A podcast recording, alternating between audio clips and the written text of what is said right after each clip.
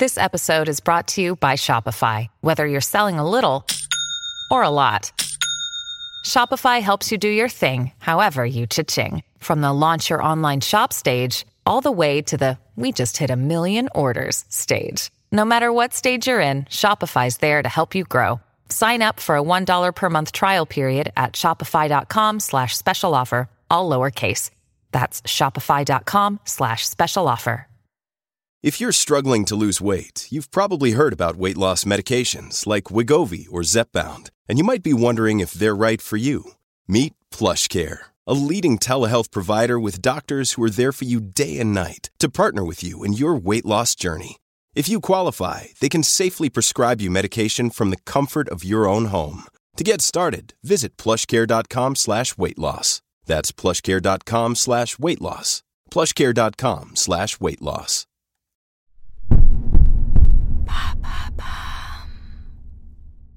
Pourquoi dit-on avoir les dents du bonheur? Merci d'avoir posé la question. Quel est le lien entre Madonna, Vanessa Paradis et Napoléon?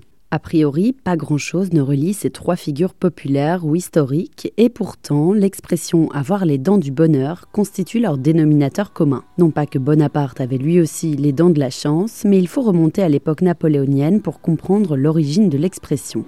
Tout d'abord, rappelons qu'avoir les dents du bonheur ou les dents de la chance, selon qu'on se trouve en France ou en Belgique, signifie avoir les incisives du haut légèrement espacées. Son nom scientifique, le diastème. Il provient du grec et signifie intervalle. Par ailleurs, rappelons toutefois, s'il le fallait, que les personnes présentant un diastème ne sont pas réputées plus heureuses ou plus chanceuses que les autres. Et quel est le rapport avec Napoléon alors? J'y viens. L'une des pistes expliquant l'origine de l'expression provient des guerres napoléoniennes. C'est ce qu'explique notre confrère journaliste, spécialiste de l'histoire sur Europe 1, Stéphane Bern. À cette époque, les soldats utilisaient leurs dents pour recharger leurs armes à feu. À l'aide des incisives, ils découpaient le petit emballage en papier qui contenait la recharge de poudre. Mais pourquoi utilisaient-ils leurs dents? Parce qu'il fallait tenir une arme à deux mains.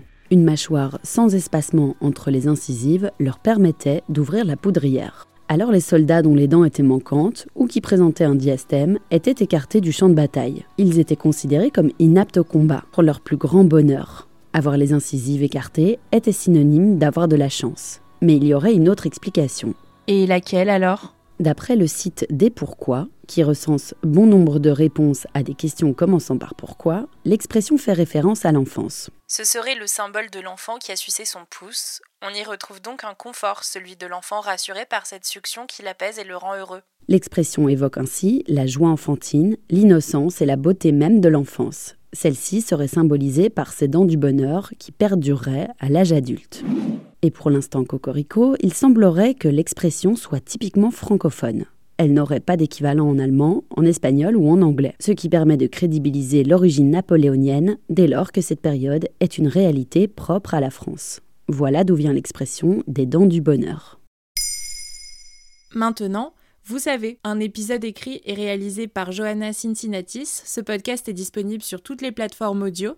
Et si cet épisode vous a plu, n'hésitez pas à laisser des commentaires ou des étoiles sur vos applis de podcast préférés.